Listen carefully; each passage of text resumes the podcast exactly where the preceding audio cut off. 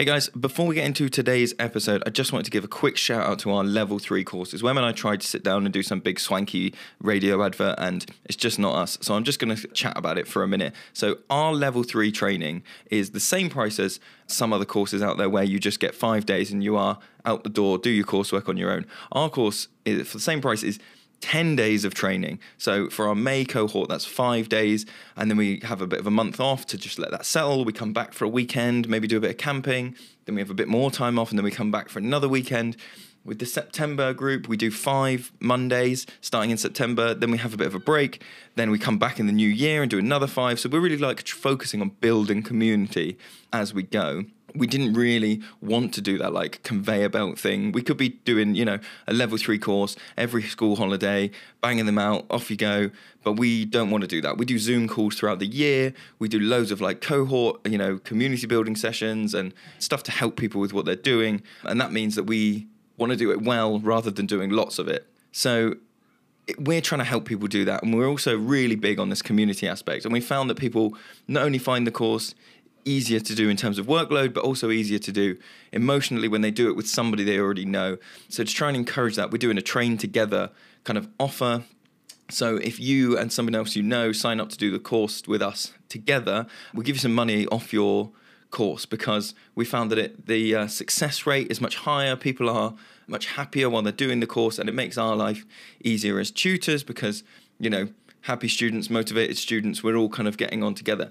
So if you want to be part of a community rather than just being put through a conveyor belt, then have a look at our website. It goes to myforestschooltraining.co.uk. That'll take you to the Children of Forest website, and uh, you can go from there, get your application in, and uh, join our communities. So on with the podcast. Hello, listeners. Hello. and watchers.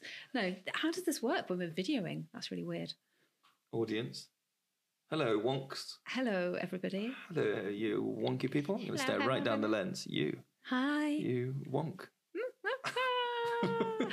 and now the listeners are going, "What lens? What are you on about? Yeah. Lewis, weirdo." um, so this episode is all about like forest school leader and parent kind of crossovers, Mhm. changes in thinking, that kind of thing. A lot about our, our own personal journeys with those two hats. Absolutely, yeah. And um, so I guess yeah, just a heads up in terms of this is just a very personal reflection of it, and um, we don't want to kind of you know if you're somebody who works with children and you don't have your own children, we are by no means saying that that is an invalid place Yeah, to yeah. be or that you might not have like as much insight or whatever. Um, so yeah, I just wanted to say that up front that I hope there's no bits in it where somebody might listen to it and feel excluded or alienated through like, well, I don't have kids and I still have that awareness. Yeah. What are you on about? It's just This our is, journeys. This is our journeys. Yeah. These are two very big hats. You know, this is, uh, you know, our equivalent of like work hat, home hat. Mm. And we're just talking about which one came first, Mm. how, how we're wearing those two different ones. Um, and well, we did it in different orders in different ways. And so, you know, it's just reflecting on our journey. But Mm. yeah, mostly we're talking about a film. Oh yeah, at the beginning. Enjoy. I'm Wem. And I'm Lewis. This is the Forest School Podcast. Let's go!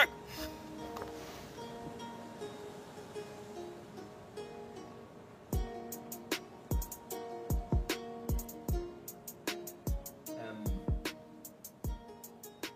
the cat's very loud. I know, But boring sorry. at all of the. No, it's Purring, fine. purring, purring. purring, purring. Eat the biscuits. So you may you you didn't make me watch the film. You um uh, suggested that I watch. Spoilers for people that haven't seen Everything, all the time. Oh, everything, everything, everywhere, all at once. All at once. I'm so excited to talk about this. Mm. It's all right, dog. It's a good film, but no one's come. It's all right. Um, firstly, I'm glad that you got to the end Mm-hmm. because you did send me a screenshot of what we were watching at the time, and we're like, "What the heck is this?" Mm. And I thought he's not going to get to the end. He's going to be like too weird for me. No, it was. Um, is it Michelle Yao? What's- Yo. Yo. Yeah, So she's just won the Golden Globes Best I saw Actress. Yeah, amazing. Yeah. I've um. So I did a lot of martial arts as a kid. Mhm. So I have watched a lot of her films, Yeah. and I, you know, this is a martial arts film. Yeah. This is a martial arts film. Bloody brilliant. I said to my wife that you could watch this and just be like, yeah, it's a martial arts film. I don't really need to understand the whole multiverse yeah. thing. Um, it was, yeah, but just, yeah. What? So why? What, what were the bits that you were like, or what were the like? Feet Because you were really jazzed up about this I was film. so jazzed like, up. I was still jazzed up. themes or like? So I, so my other half watched it by himself, stayed up really late and watched, ended up watching Yeah. this film. And then in the morning, he just handled this so well because if he'd said, I just watched the most incredible film, you should watch it, I'd be like, no, you've made that demand. I'm not going to watch it. Thank you very much. No. You, I will? I will not watch that film. He didn't. He just breadcrumbed me there. He was just like, oh yeah, I just stayed up really late watching this film. Then, you know, a few hours later, God, I just keep thinking about this film. It's really weird. It's like really interesting. You might like it, you know. And so then, and then got to the evening, kids are in bed. He was like, Do you mind if I put that film on again? Because I quite want to watch it again. I was like, Yeah, sure. You know, the fact that you've made a decision about what watching is great. So, yeah. Yeah, And then, uh, you know, I was like, Oh, yeah, I'll see, I'll see. And then half an hour into it, I was literally like, on the edge of the sofa, mouth hanging open, like huge eyes. And he was like, "Oh, it's kind of late. Like, might, I might go to bed." I was like, "Uh." to bed. I cannot stop watching this. So yes, I don't really like watching it. Um, but at the time that he watched it and then led me to it, I was go. I was in a bit of a funk, and I was like, "Oh, life's so boring. It's so January. Everything's so grey. I just want to like travel and go and explore and just family." And then I watched this film, and it flipping sorted me out because. I took it, what I took because that's the place I was in when I watched it. So, yeah, main character, Michelle Yeoh, is in that place as well, isn't she? Mm-hmm. She's just in that kind of like, I run a laundrette, I'm being tax audited, everything is stressful. For me, it is a film about ADHD. That's what I took it to be. That's what I received from it. Um, and it was, you know, from the kind of literal meaning of that in terms of sitting in the tax auditor's office and daydreaming and being in another place. But through the film, she isn't daydreaming. She is actually having a conversation with Yeah. a man who look, appears to be her husband, but is actually from a different universe in a broom cupboard. So half of her brain is there, whilst half of her brain is in the tax audit interview.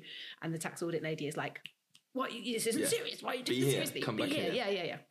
So Yeah. from that point of view, to a kind of um, less literal way of like, you could do this, or you could do this, or you could do this, and all the thoughts, everything, everywhere, all at once. To also just physical stuff being everywhere, and how you navigate Mm-hmm. that, and her house, and yeah, and you sent me that little meme, didn't you, of like everything. You know, Oh, yeah. people think it's all about multiverses. Actually, it's just a you know An ADHD person trying to tidy their yeah, house. exactly. Um, and then about and all that kind of yeah. So the film to me was all about kind of how do you make your life worth itself? You know, like what choices are you going to make? What skills are you going to have? What dreams are you going? Passions are you going to follow? And how are you going to make the most of your life? Which for me is like a constant like little thought niggling away. And then, uh, how do I give spoilers? Okay, I'll Yeah, try not spoilers, to. spoilers, I'll try. spoilers, I'll try not to give too many spoilers. But for me, the message at the end of the film was the thing that matters is human connection, is sticking googly eyes on things and make just to make your loved ones laugh.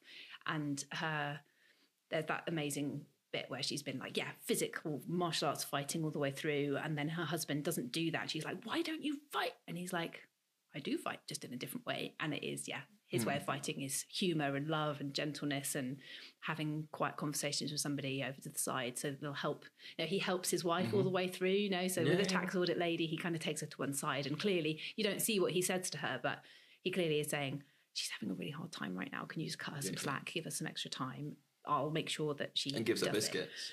Does he? Gives He gives he gives the that's part of the Oh. thing. Gives the tax audit uh, lady. Hmm. Um, what's uh, what's the actress's name? uh, Jamie Lee Curtis. Yeah, I watched the thing saying her saying it's the first time she's not had to um, act with her stomach sucked in, Wow, yeah. and she was like, "What an Yeah. amazing thing that I'm allowed Wow. to have a stomach." yeah. Um, I t- took a slightly different. Like, I really enjoyed it, um, and I agree. Is that that ADHD thing, ADHD thing of like your brain's everywhere. I actually think there's another level to it though, which applies to you and I, uh, and actually probably most people listening or watching this. It's just like um, so again, we'll talk about how the film works. So they're going through, and to, she sort of can multiverse hop and can pull things from. You know, this is a life where you were a martial artist. This is a life where you were a, um, you know, Singer a chef. one of them. And oh, the chef's and this is the life where you were a singer, Yeah. and this is the life where you're there.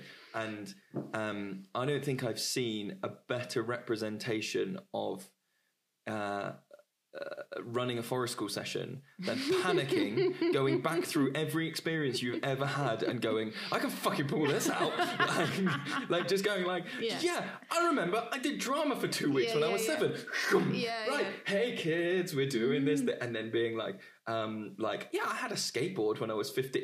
I can pull, I can make a Yeah. skateboard. We can make, like that is my experience Mm. of planning and delivering forest school sessions. Is like just. Mm. I mean, I don't have to like jam stuff in my eyes or whatever, but like to get the, you know, just do the random things. But like that experience of going like Yeah. not necessarily different choices I might have made, but like all those little things I tried Mm.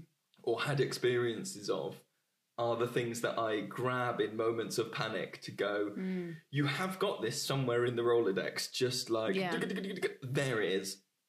Or like, Yeah. You've seen that on TV, or you read a book about that. This many, that's my like, Yeah. that's why I think it's a forest school film because Yeah, it's yeah, just like everything you've got.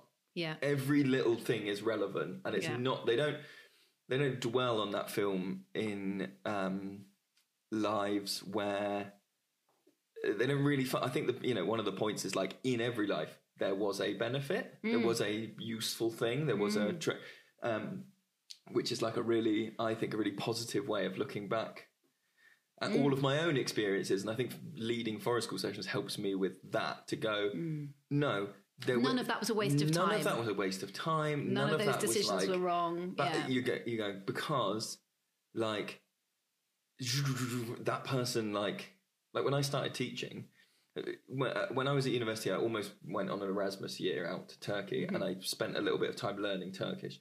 My first year teaching in the middle of Devon, I had a Turkish family who, hmm. like, English was still a second hmm. language, you know, very much a second language, and um, just going like, whoa, in the middle of Devon hmm. on a random job that nobody knew I spoke Turkish, and like, that is that experience of my Yeah. like can pull Yeah. all these things out. It's very affirming, I think, yes. for me that Yes. like, yeah, none of it was a waste of time. It w- and some stuff going. This might be relevant at some point. I mean, again, that's an ADHD thing of like, this might be relevant. I should Yeah. probably go down this rabbit hole. Mental I should, hoarding. I should probably spend a really long time Yeah. just absolutely not going to bed and reading all of this Wikipedia hole that I need to go on. It's Mm-hmm. Yeah. very important. yeah. Um, yeah. So thank you for Oh, I'm glad you liked it. recommending the film. And uh, yeah, watch it, everybody. It's so good. it is good. Well, you've, you know, you know what happens now. No, it's still worth it. Yeah, it's and still I worth like the fact that they made it on a complete shoestring budget comparatively. Do you know that? So I can see Yeah. that looking Yeah. back. Yeah, yeah, lots of uh, lots of in-camera editing rather Yeah. than special effects. And a um, great raccoon. oh yeah, yeah, Raccacoonie. it's Raccacoonie. yeah, Anyway, so good. so good. The Forest School podcast has been and always will be completely free. But for those who want to help support our work, we've added just a few perks to our Patreon tiers, including a new Patreon only Discord server and some extra podcasts for just £5 per month. The extra podcast content includes some really pa- practical tips and tricks for um, improving your forest school and outdoor education provision.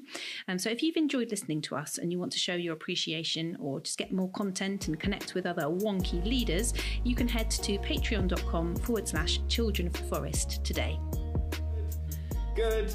Um, I don't know how to succinctly summarize the topic. I think what I'm going to go for as a like clickbaity title is Yeah. like, are we better parents or better leaders, or like, which comes first, the parent or the leader? Um, I need a clickbaity title though. That's what I like to do. How has being a forest school leader and being a parent, how do they influence the other? Something like that. Is that? I know that's boring, An article by Professor Wen- Wendelin. um, But, but you, you and I had a conversation. So someone, I think somebody might have mentioned it online somewhere, and Oh. said, "Do you parent like you? You're a leader, or do you try and be a leader like a parent?" Yeah, Or where was that question? Some somewhere Somewhere. in the ether. Um, that question was. If I can find it, I will link it and credit that person appropriately. Um, but you and I had sort of had this conversation in passing, and then went, oh, "We should like that would be good to get down to record." Um, so I have made a few notes. Um, oh, I didn't realise that there's a camera on, isn't there? You can see my notes. There won't be. I mean, I can barely read it the right way up. Um, I don't know if the camera can see my doodles. I've got to the point where I'm doodling quite a lot of stars and moons, but it's helping me to concentrate. So Oh, carry on. good. Yeah. Um, so when I think about being a leader, being a parent, um, so I was a like full background. This might be the first episode anybody somebody's listened to. It's a film podcast where we review ADHD films. Yeah. anyway, um, uh, is thinking about like my approach in terms of like back then before kids I would have called it behavior management. Now I would call it like behavior support. I would be talking about unconditional approaches and things like that. And so I was teacher. I went straight through uni like didn't do gap years or anything. Um, PGCE straight into a job. Um, and because of that I think had a very academic based understanding of behavior and of like my role as an adult in mm-hmm. behavior which was management. That mm-hmm. was that would have been my mindset i can remember thinking like my job is to manage behavior. My my or even so far as like my job is to mold behavior mm-hmm. in that kind of way. And i was convinced i had the tools to do it. And like um very I don't think I would have gone as far as being like very Skinnerism, very behaviorist, but like definitely towards that end of the spectrum and um, brought that a, a lot of into my early forest school sessions was thinking like, okay, well, we just have clear rules and, and, you know, like if they put stuff in the fire, as as an example, let's say if they put stuff in the fire, then I will get a bucket of water and I'll put the fire out. Mm. And then next week we'll try and put the fire on again if they mm-hmm. put stuff in again, and I will put the fire out. And they will, you know, that will mm. be the way that I will mold behavior. And similarly, like I will solve peer to peer disputes by, you know, being like, right, I'll, I'll decide. Right, come bring your cases to me, and I will mm. decide, and I'll tell them what's, you know, um, and then before I before I had kids, I started to find Alfie Kohn and uh, unconditional approaches, and I think um, reading that before having my own kids made me feel like I'm a kind of uh, my approach to things is quite hardline in general. Like I will read a thing. The cat is on the microphone. Stop. Ah. Thank you. I um like I will go two footed into things and be like, yeah, this makes complete sense. It's hard for me to come. It takes a little while, let's say, for me to come back, less and less as time goes on. But um, uh, yeah, so I kind of read the unconditional stuff and I was like, I get unconditional thing. That is how we should treat people, and I think that's probably where you joined, and I was kind of in this place of like. No, it's still in that mindset of like I've got the tools. Yeah. Like I know how to do this. I know this theory. I know this theory, Yeah. and so we should follow that. And um, and then what I think changed in that sphere as I've had my own kids is like unconditional understanding rather than just unconditional an, an unconditional approach. Mm-hmm. Like it's more nuanced. It's more like real world applicable, more understanding of like the nuances of like, yeah, you can't just be completely unconditional in every sense, or like uh, being more understanding with people I would talk to, where I would explain this is my approach. I believe in an unconditional approach, and they go, "Well, I was doing this," and I would be like, internally or externally, bad person. You're a bad person. You've done bad thing wrong. Um, whereas, like, it's like humbling, and I know lots of people will have said like, "Oh, having kids is so humbling," and that's not what they mean. But I do genuinely mean like it was revealing in terms of like okay, you really want to do this unconditional thing, do it. Do Mm. it in practice. And I would say I have held true to about 80% of it, Mm-hmm. but that has made me a lot more compassionate, understanding, um, in that way of like, I think that's where my behavior, my behavior management, because I had the teaching background first, I think if I hadn't found the unconditional stuff and I hadn't experienced it through forest school, I think I would have been a behaviorist parent and I would have been two footed in on reward charts and, you know, this mm. kind of like, I will mold your behavior and this is how I will mm. mold it. Whereas because of that journey, because I got the chance to be an unconditional leader first and mm. see it work, mm-hmm. that then led me to believe in my own kids' ability to be mm-hmm. like, I've just got to let them. Like I'm just, I basically, I've just got to model it. I'm just going to keep modeling it, and I believe at the moment, I believe that is the way through. Um, Mm. do you think you had a? Because your journey to So I had Teaching kids what's your journey- what's your journey my, into my parenting? Journey, well, my Tell me- journey is that pretty much all the jobs I had post uni were like with kids in some respect. Mm-hmm. Um, and then I did my, so that was quite a few years. And then like arts education, museum education, that kind of thing. And um, then did my teacher training and then, yeah, worked for, I think about seven years in teaching full time before I had my first kid. And then a few more years, had my second kid, and then left teaching and then did forest school. So my kids were four and 18 months when I started. Yeah. She was 18 months. Yeah, she was. Yeah. Wow. Yeah. Okay. So she came to toddler group sessions. Yeah, yeah. Um, so definitely there were big ideas in forest school that challenged me as a parent at that time. And I can remember those moments and I can remember feeling really kind of vulnerable actually because you just, yeah, I think there's so little kind of training and guidance in parenting, isn't there, in our culture anyway? Yeah. that you can choose to read some books if you want and you obviously like chat to other parents but there aren't really any unless you, you find the kind of support and the courses and stuff are there if you hit problems or you're struggling then you're offered all these like different approaches or courses and things of very different you know quality and different perspectives and things like that. Um so obviously the way you parent is a mixture of what you've experienced and you know and sometimes that will influence you in terms of like i definitely want to do that because that's what happened to me or i definitely don't want to do that because that's what happened to me or you're inspired by watching people parenting at the same time as you and you're like oh gosh okay i've never thought about reacting to that situation in that way. Maybe i should try that. But there were things about forest school which are just kind of a i mean you can do behaviorist forest school. You can you know you absolutely do. you can.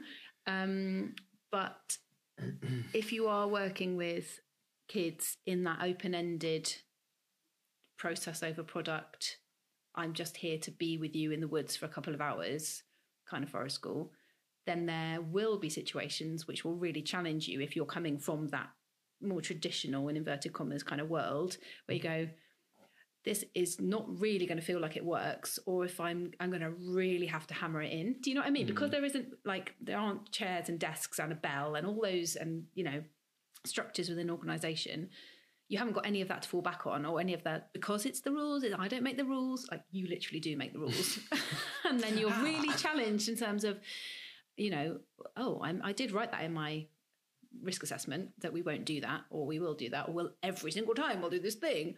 And then you meet real learners and you're like oh that actually isn't going to work now. Or if i'm going to i'm going to really flip and force it to work just because i say so like it really does challenge you. So i think the process of forest school kind of opened my eyes to alternative ways of parenting and made me re- much much more reflective as a parent. Go why am i actually doing that? What is the point of that thing that spurious thing that i'm getting my kids to do? Or um yeah so i did find it definitely challenging and it's 100% impacted my my parenting. And i can remember times where i wasn't at work but i was with my 18 month old at home when I was quite new to forest school, having conversations with her and and thinking, God, I'm phrasing that in a completely different way to the way I had with my first child when I didn't have that forest school experience. So I can remember, and I can't remember any specific examples, but just I think in terms of just yeah, being more accepting, like you're saying, um, taking more time about things, being in less of a rush, and Mm-hmm. the, and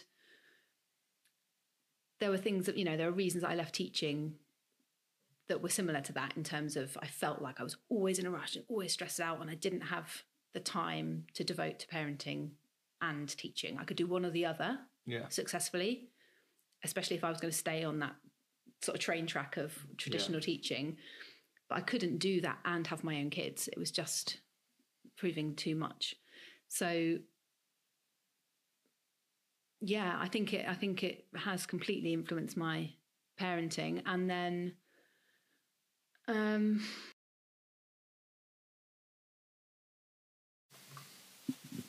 Thanks to everybody that's rating and reviewing the podcast on Spotify and on iTunes. It really helps to get the podcast in front of more people and helps us spread the word about the amazing thing that is Forest School.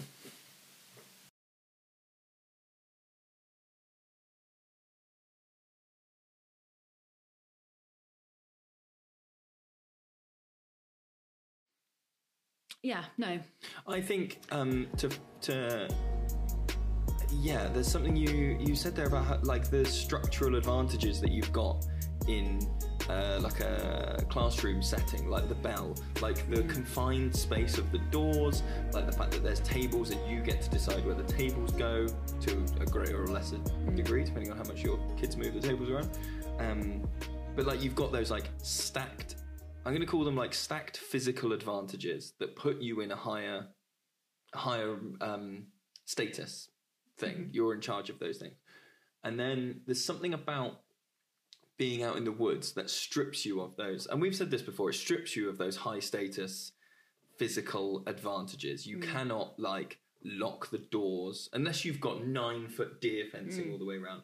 You cannot like lock the door to forest school and say, no, we're staying five extra hmm. minutes, or like, no, everyone has to be round the circle, or no, until the bell goes, you know, hmm. all those things. And so you it's like adapt or die, right? Hmm. You you you have to go, okay, I'm gonna question this, and that's where some people will go super behaviorist, like reward charts, rewards, praise, punishment, um, because that's the way they control it. Or you do what we do and, and, and have just gone, okay, I guess like you mm. just you just peel back the things that matter, and you go, okay, so I'm not. uh, That's that's all right. I, you know, I don't need to do mm. that, and and and also I feel like I'm a lot more honest now about with like learners and with my own kids about going well look i can't make you do this i can't yeah. physically make you do this And but it's in a so classroom freeing set- to say in a classroom setting you do feel like Yeah. you can physically make people Yeah. do things Oh, that's my job. My job is, and I hate it, but Yeah. I've got to make you do this thing. That's what I'm paid and, for. and and when you say physically make people sometimes imagine like holding onto a person but what i mean is you can control the environment you can Mm. decide where they go you can decide what they get to look at you can Mm. decide though that is physically making someone do a Mm. thing um uh, but what i've reflected on is as you were saying is like because i have got used to that i think then when i am at home situations with my own kids or like say we're in the car or whatever um, when I do have stacked physical advantages, I don't want to use them. Mm. I don't want to be like, look, I can push you down into your car seat Mm. because I can. Like I, I physically can. Look, I'm a lot bigger than my kids. Mm. I could get them in the car seat, or I could lock all the car doors and say, Mm. look, we're, and stop the car, or do that thing of being like, we're not going anywhere until people do. Mm. But like, either I don't want to use them, or I no longer think of them as tools Mm. because I've because my mindset from doing very open forest school makes me go, okay, mani- like I, I don't have manipulation tools now. Mm. So what I have is like compassion tools or like, which again, if I had gone straight, if I'd stayed teaching, Mm. I think my parenting would have been like manipulation tools. Yeah, So that's where I think there's been a change. Um, definitely. And I don't think it's necessarily just Forest School that does that. It's about the things we've chosen to go away and read, um, isn't it? Yeah. because that you know I've said in many other podcast episodes that like teacher training that I did anyway was so narrow and didn't really include much about neuroscience if anything you know and child development from a modern perspective and what new research has shown about brain development um, and nothing about neurodiversity really, nothing of any value.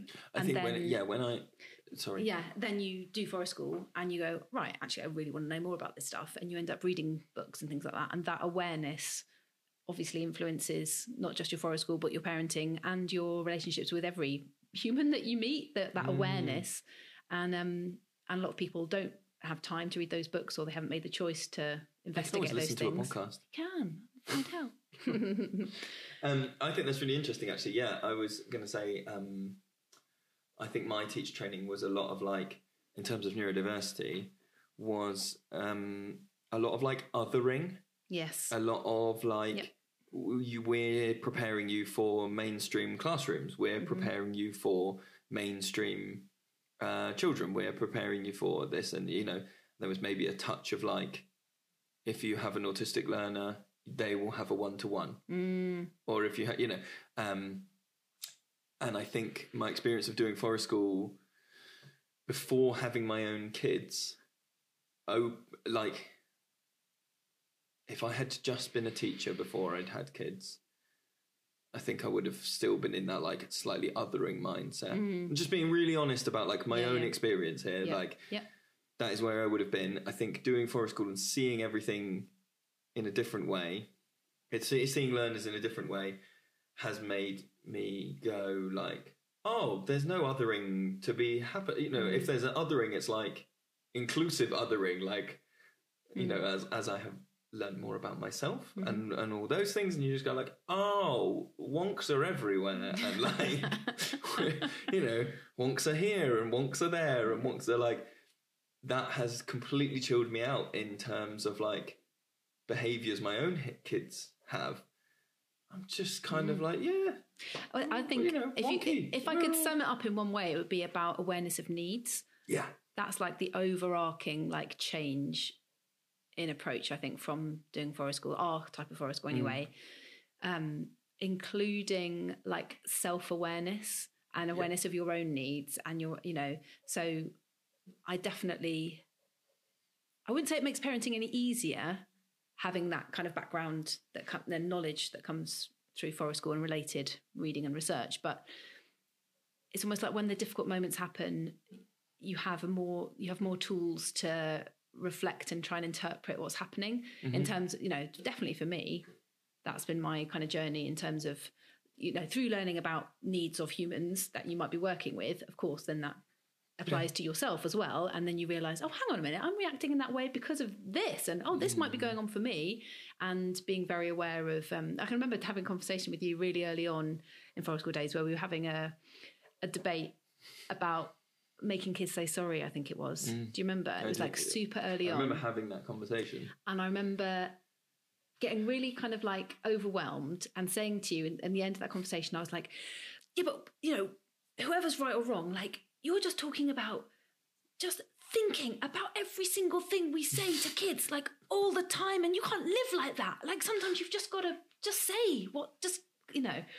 And I just got really overwhelmed with the idea that you would be that not you one might be thinking and and being intentional about every single phrase you say as an adult to a child. I, that that idea just like blew my mind. I was like you can't live like that. That's exhausting and now here i am But then, but then you are talk, you are talking to like a pre-parenting Lewis yeah who is in that mindset of like, um, this is a trade, this is a craft Yeah. that I then like, not not perfect. That's the wrong word. And nearly, nearly it was like it was kind of branded it was almost like this is our brand of what we're going to do this is our how our but also like, in the same way that approach like will be I, I think I was always really worried when we started the business when when I started the business and and as it developed that like I think uh, if you don't know what you're like I think there there's an there's a some people in childcare who um and this is not a bad thing some people are not like intentional with their childcare. And that is not to say that they're good or bad. Like some people are unintentional with their childcare with incredible results. They're just naturally like Yeah. compassionate. They're naturally like this. They don't really under you know they don't compute what they're doing Yeah. and then there are some people who are unintentional with their childcare and that results in this was done to me or um, i don't really think about that or this gets the job done Hmm. that kind of like unintentionalness. And so I think I was always, before having my own kids, I had at least the mental space to be like, this is my job. And if it's a job, then I want to do the job well. Like if I was a wood carver, I would want to carve intentionally. And, and there, maybe that does come from that like behavior molding management. I have the tools mindset. You know, it's moved on, obviously. But um, that, that thought of being like, well, I need the tools and the tools will be Yeah. this, and so I should think about them. Um, yeah, Mm. I think that's where it is. One of the things that I remember really early on having, um, you portrayed that as quite that we had quite heated debates like regularly, but I don't think we did. We just had different It wasn't heated as an argument, but it was very uh, challenging. They were big Yeah, conversations, yeah. which is why we ended up doing this. yeah, But you know, yeah. Um, but I remember there being a real juxtaposition between me with no kids, what I was able to throw at the business, time wise, mental load wise, um, new projects, thinking about. Well, this post has only got uh, this many likes on Facebook. How do I do the thing? And and you very appropriately being like, "Got my kids today. I got, got my, you know, I'm doing this. Like it's and like I have joined you there now, and like that. um I wrote I wrote it down as like time efficiency and that thing that like I'm glad I. I'm glad, uh, well, this is related to everything, everything, isn't it? Everything, everywhere. Um, like I'm glad I did it in the order I did because I think it would be a real struggle for me personally to have a like fledgling business and not be able to hyper focus on it. Mm-hmm. I just I would really struggle with that because I would always be feeling like would- I could just get this off the ground if I mm. wasn't like looking after my kids today, or I could just get this if I if they would just be quiet for a minute. I could I could think about this new project, and so like for my own benefit, I'm glad that I had the space to hyper focus on the business, but um, uh, that was then like a friction point Yeah. between us as we moved because we weren't able, you know, and I think it was, it was unrealistic for me to think like, because that's where we got not stuck. Like that was a thing that I know was on my mind a lot was like, this person says they want to do the business, but I'm doing 12 hours a day, six days a week Yeah. mentally. And, and this person is saying they want to do this and like, I get it, right? I get Yeah, it. yeah, like, I get it. Um, but that was a friction point Mm. for us because we had different um, demands on our time. Um, but what I think has been useful is like the business got secure, or maybe it didn't. Maybe it just felt like it had to be. I had to feel like it was secure once I had kids, because my demands change. My demands changed, and I go, okay, can't do this, and so you have to reevaluate. Like, I- I need to earn this much, and I can only give it this much time, or I mm. need to like, you know, you reevaluate. We've constantly, as we've been going through, reevaluated groups, reevaluated Yeah. arrangements, And our kids have been a factor of that. It's like, you know, because our yeah. kids have come to the sessions as well. So they are Yeah. both our child and a member of the group. And so you're looking at their needs from both of those points of view and the needs of the rest of the group because our kid is there. And that's created a lot of, um, yeah, like planning and pivoting, Pivoting. a lot of pivoting, and a lot of being like yeah. flexible. Mm-hmm. I think the own I think the only other route would have been to have like you and I to have stepped back, hired people to do it all, and go. Mm. The time we can give is like admin time, so we're going to do the admin, but you're going to run the sessions, and I Mm. just don't think you know that's not who we are. Um, but like that that need to make things work around parenting now, now for me home education um, you know all those other things i think has been a benefit because then the business by force has to be efficient. Hmm. It has to be like this has to run smoothly. We have to be really you know if we're going to start a new group or a new project or a new thing our consideration is really like okay how long do we give it before it's you know hmm. before we realize not before we realize before we decide if this is financially a, hmm. an okay thing or like you know how long can we afford to push that, or what will Yeah. our families be doing during well exactly. and i think it's um because you and i are both quite like oh what about we do this thing? What about this new idea? Like you know i've got one at the moment which i'm like exploring exploring business wise and then going no. No no no because family demands you know for both of us. Yeah, um and I think that's actually quite healthy because it means that we've had to have concentrated a lot more on the stuff that we've already got and made that really as you know as intentional as we want it to be and as thoughtful as we want it to be rather than i think you and i would both have the potential if we had no other demands on our time to just be way more scattergun and go doing this now doing this now doing this now and i think the overall quality of our provision probably wouldn't be as good no. I mean- just pause you for one second. uh, are you going good. Are you going to pause because you want to say because when we open another thing it will also be really good No, I'm going to go to the toilet.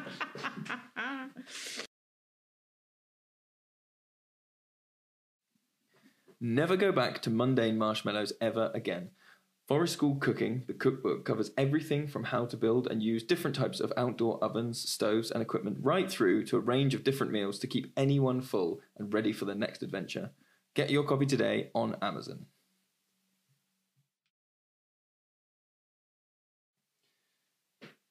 Uh, I, re- I made a note that said philosophy meets reality. About being a parent and being a forest school leader. Because you're you might have this like idea about how being with kids should be like a kind of forest school based philosophy um, or a way of like running your sessions. You think that's how I want it to be. Ah. and then there's something about your own kids being part of that where they may not be like masking. And I mean that about like every child oh, yeah, yeah, yeah. you know because they are they they know you as the parent not just so imagine you're like putting on your role your outfit as a forest school leader and like this is who i am i am you know tabitha treetops forest Yes. school leader this is what i do mm, i'm always calm blah blah blah and then your Uh-huh. own kid is there and they're like you ain't tabitha treetops mate you're my mum You lost i it know when I wouldn't put my socks on. Exactly. The fuck are you, Tabitha? I see you, Tabitha. Exactly. They're like, hey, Tabitha, how about I test your calm with this? Yes. um, you know, um, and that is really uh, fascinating. And I think we can also observe each other doing that. Do you know what I mean? Yeah. Like, you know, when you're like, I observe, we observe, might observe each other being with a learner compared to like being with your child, and it's almost like it kind of tests the philosophy. It's like how much do you actually Yeah, believe in yeah. that? Do you know what I mean? Like if you can still hold to that with your own kid, that's probably a really good sound ethos choice. Or like, do you know what I mean? They really challenge you, and I think that's really healthy. I think there's a lot of benefit there, um, and also in terms of um, if you can still so and and and the other way around where you might have an idea about how you want to parent and then your kid is at work. Your kid is at your workplace. Yeah. can you still parent in the way that you imagined or hoped that you would when your child is literally in your workplace? Um, which is a very rare position to be in isn't it? Anyone i guess who's like a childminder with their own children or a teacher with their child in their class or something might sort of feel similar way but there aren't that many professions where your child is literally there while you're trying to get stuff done and get stuff done effectively. And to and and yeah to to pretend to Mm. pretend you know to yeah be able to i don't know. That's a really um yeah. Yeah and um, and also i think it it's very useful in terms of thinking about your forest school provision for every learner that you might meet and going you know maybe it isn't for everyone all the time. There'll be times where both of us have made a decision my child isn't going to come today for the you know and it'll be like reasons of needs it'll be reasons of you know do you know what i mean? That, that is a note that I have. So I one of the things that I observed in myself was that um, doing forest school before I had my own kids um, put me in more of a bushcraft mindset versus uh, the the journey I've been on since having my kids would now put like I would I would have said before like I value bushcraft and I would use bushcraft as a tool as a thing in in my sessions in our sessions. And um now I would say it's like age and stage appropriate nature connection in that thing of like I don't want to say like you don't know kids till you've had kids. I'm trying not to use those cliches because I don't. Some of them are true, but some of them are also like devaluing like academia by going like yeah, but you can't have an opinion because you're not a I mother. know, and of, yeah, and that's not what I know. mean. What I mean is like there's a change in understanding Yeah. for me personally, and um, I think I w- was of the mindset that like the bushcraft skills are like a corner of forest school, and also that they are like pivotal to to actually having a forest school experience. Is like they sh- they should all want to use knives, and and so I will t- I will make sure that I have a session where I show them all how to use knives, or like. I notice that person's not using knives for whittling, or they're not choosing to do that. So I'm going to really like nudge them towards that, and like, um, uh, Uh, and that is something that there's there's a a phenomenon. I don't know if it's got a name, but like I always think when I see kids in school uniforms, they age about five years, mm. or my expectations of them age about five years. And I remember seeing when I was teaching, it's like year three, four, seeing my those kids in my class outside in like kid like full, they're six and se- they're like seven and eight, and seeing them in full like kid clothes with like you know Winnie the Pooh on their t-shirt, and being mm. like, "Fuck, I'm asking you to do like mm. subordinate clauses," and I actually see w- once the uniform's not on, they it, like I see mm. you as a person, and there's something about that that's like also that came from parenting, like. Leading first made me go, we've got to get this bushcraft in. And I'm pleased that I did. Hmm. Like, I'm pleased that I built my own bushcraft skills up, and I'm pleased that I have it in the Rolodex. But um, seeing my own kids and like thinking about like other so you know my son is five now and like thinking about other five year olds I'd worked with but I just because I know what home life with a five year old looks like now hmm. and that's maybe what I mean is like hmm. if you've if you haven't got kids you don't know what you don't unless you've got kids like close to your family it's hard to imagine what home life looks like for a five year old when they play with their Or like their naturally chosen behaviours. yeah, when they Yeah. are sitting singing a song, Yeah. you know, on the toilet, when they are doing all those like mental things that they need to do because they're Yeah. five.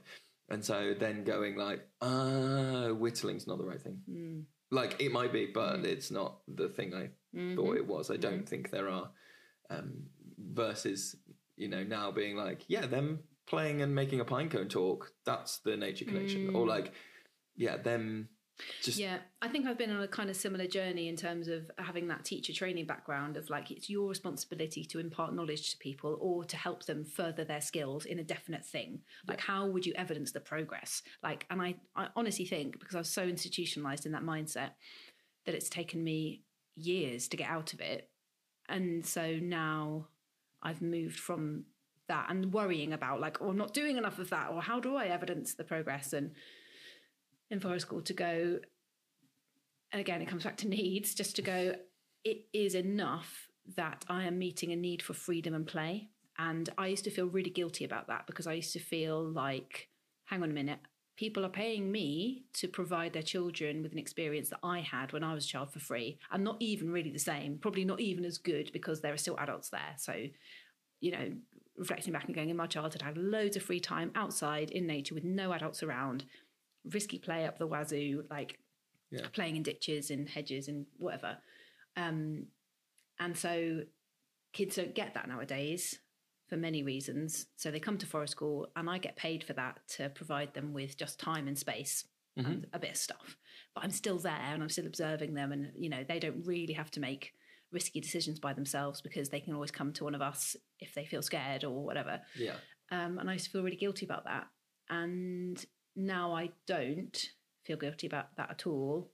I feel like shouting that from the rooftops kind of thing, you know, and that's been, and I think that is linked with parenting because you watch your, as you say, you watch your kids grow up and you have a, a sort of more holistic awareness of what their needs might be at any given time. And if your kids are at school or you, as you say, you know, kids um, they're close to you and you know what they have to do at school and then you're aware of what they need outside of school um, and that if you can provide that in whatever way that's great you know Applications to complete Level 3 Forest School leader training here with us at Children of the Forest are now open.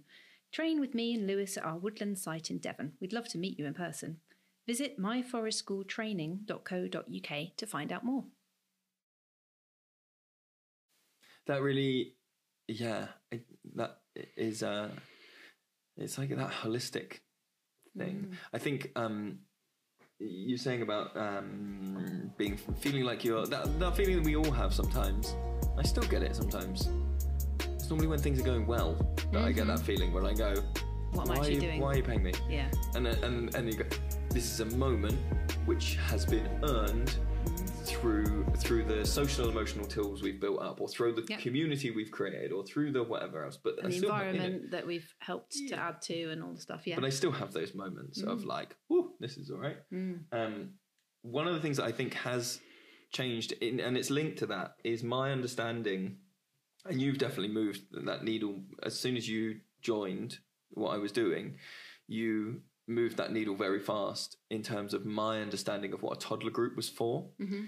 Um, so we uh, similarly from the other side, I can remember uh, going away from convers conversations with you and being like, "It's hot drinks. They don't need them. That's not why they're here. They don't need to have a hot drink. We're here to do the bushcraft and to explore that. Why are you faffing about? Like, I'm not spending money on a kettle yeah.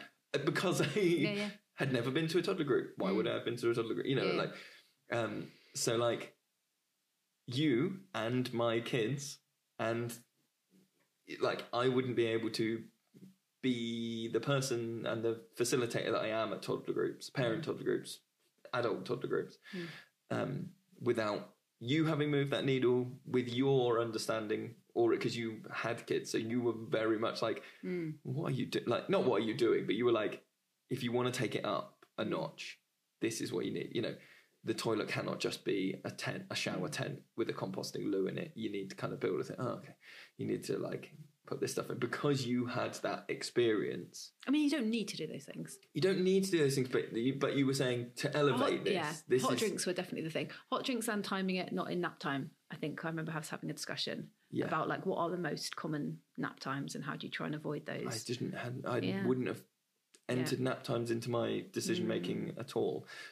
But now what I I think is like I feel more comfortable relating, especially because my kids are five and three, so yeah, at exactly the same age as like a lot of them at the toddler groups, and and those little conversations that I used to think weren't important in terms of like just relating to like my kids have been up, my kids got up, you know, at stupid o'clock last night, or like yeah, we're having really issues with like what where the socks go over the trousers, under the trousers, like all those relatable conversations mm, have made me a better facilitator at parent toddler groups. That I think if I could have my time again, that would actually be a group that I wouldn't run until I'd had kids. It's hard though, isn't it? Because I think there'll be a lot of practitioners who will start with that group because you've got the most available customers there, Yeah, of haven't you, Yeah, with yeah, yeah. time and money.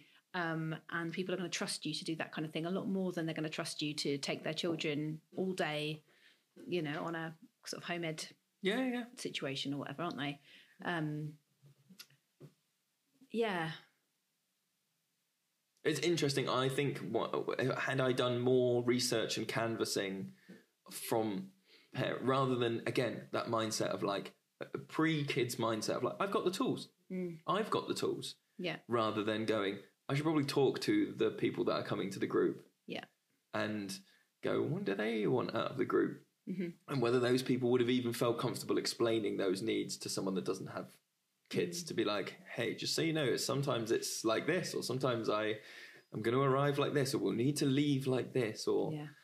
you know, um, I I think I wouldn't have had so many missed dart. I always talk about the darts, like throwing the darts over and over again.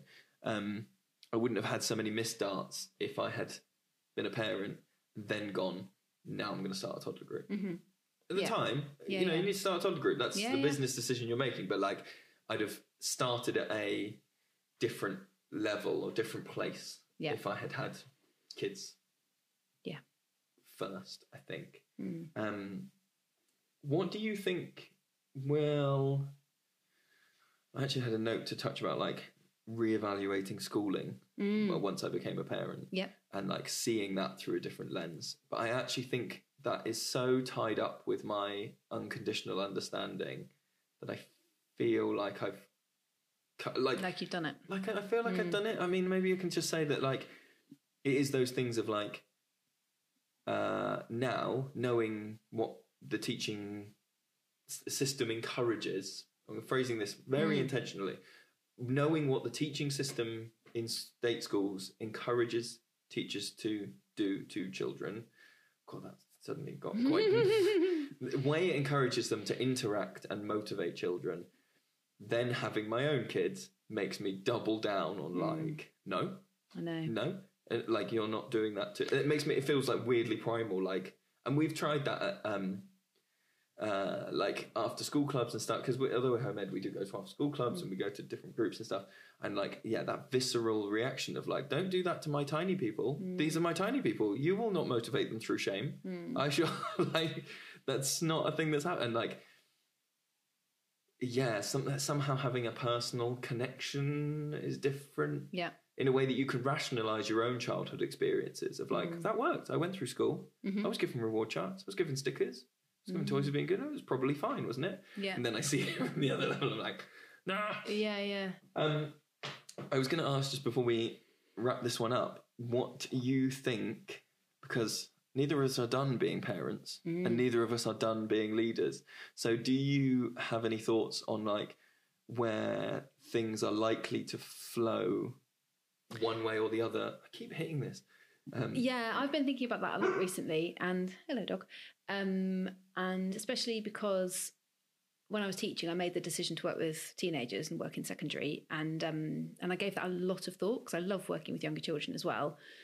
And um, I kind of did a bit of both, and I was like, yeah, but if I'm going to do this as a full time job, and I have to choose what age group I'm going to work with, and I chose 11 plus um, for lots of different reasons. And now my kids are nearing that age now. So it's really interesting uh, thinking about that kind of relationship and then and thinking about work and going, because at the moment our work is mostly younger children, Mostly primary, mostly yeah. primary age, And um, and how we will evolve as leaders as our children get older is definitely a question that's like ruminating in my mind in terms of yeah all those ideas like oh we could do this and this and this and this and the other. I'm like oh what can we do for this age group? Which um especially i guess as well if we think about our role as a kind of mentor guardian helper of the learners we have at the moment we are Then getting to the begin, yeah. We're getting to the point where we've known some of those young people from a very young age and now they are approaching the age where they're going oh well is this group still for me? Because i'm a bit older now. And it's like well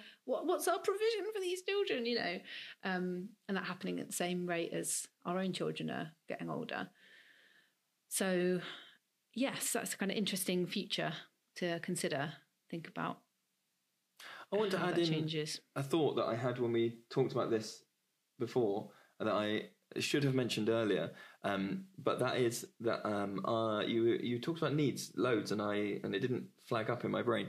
But I did want to get like get in this thing that um, I reflected back that one of the reasons. So you and I had this like evolving thing with the groups and it took a, lo- a long time for us to have these conversations about like right but does it work for our families? And right does it actually make money for the business? And like actually we've got a lot better at talking about the intangible benefits of groups or of projects and going like yeah but that one makes me feel mm. great. Or like Yeah. yeah but this is so good for feeding into this. Or like mm. do you know what? Although that's financially great, I go home crying or like, uh, you know, I can't keep doing this thing. Mm. Um, and actually, one of the things I reflected on was like, before I had my own kids, my emotional need for a like tribe or community mm-hmm. was really high. Mm-hmm. And I was filling that need by being a teacher, by being like, these are my, cl- this is my, you know, like, this is my mm. group, these are my kids. And like, when the head teacher would make a decision, I'd be like, you can't say that to mine. Mm. And, um, and then, yeah, when the forest was running, there's been different groups where it's been like, financially, this project does not make sense, or like time wise, this project doesn't not make sense. But like before having my own kids, I don't think I could have articulated it at the time, but it was that sense of like, but that's one of my families. Mm. That's one of my my families that I see every week, and and and by saying that it shouldn't run, you're telling me I can't see my family every week, and and that is always hard when you have to like Yeah. change it. But it was really interesting to reflect now and looking at like not just and I think that's what I mean in terms of we've got better at not just looking at what does the business do financially or timetabling wise, but like which of our personal needs mm. are being met through that group. Like I'm, mm. you know, Yeah. that is huge and Yeah. And being able to also do that uh, with perspective about our family's needs, yeah. which when you're on your own business, especially in our field, you have the luxury of doing. Like most people don't have that luxury. Most people will have some kind of feel like, oh, I know my kids actually need more time with me or need this kind of approach, but I just can't be there because my job dic- dictates that I have to be in this other place for a certain amount of time a week. So we're really lucky to be able to have that flexibility, even if we are quite poor. But with flexibility comes mental load. That's the other side. Isn't it? Yeah, yeah, yeah. And being reflective. And Being reflective. Yeah. Right. Next episode is about game schooling, isn't it? Yes, it is. I'm I'm excited, to record yeah. that one. Yes. Which will be great. Um, but until next time, Bye. bye.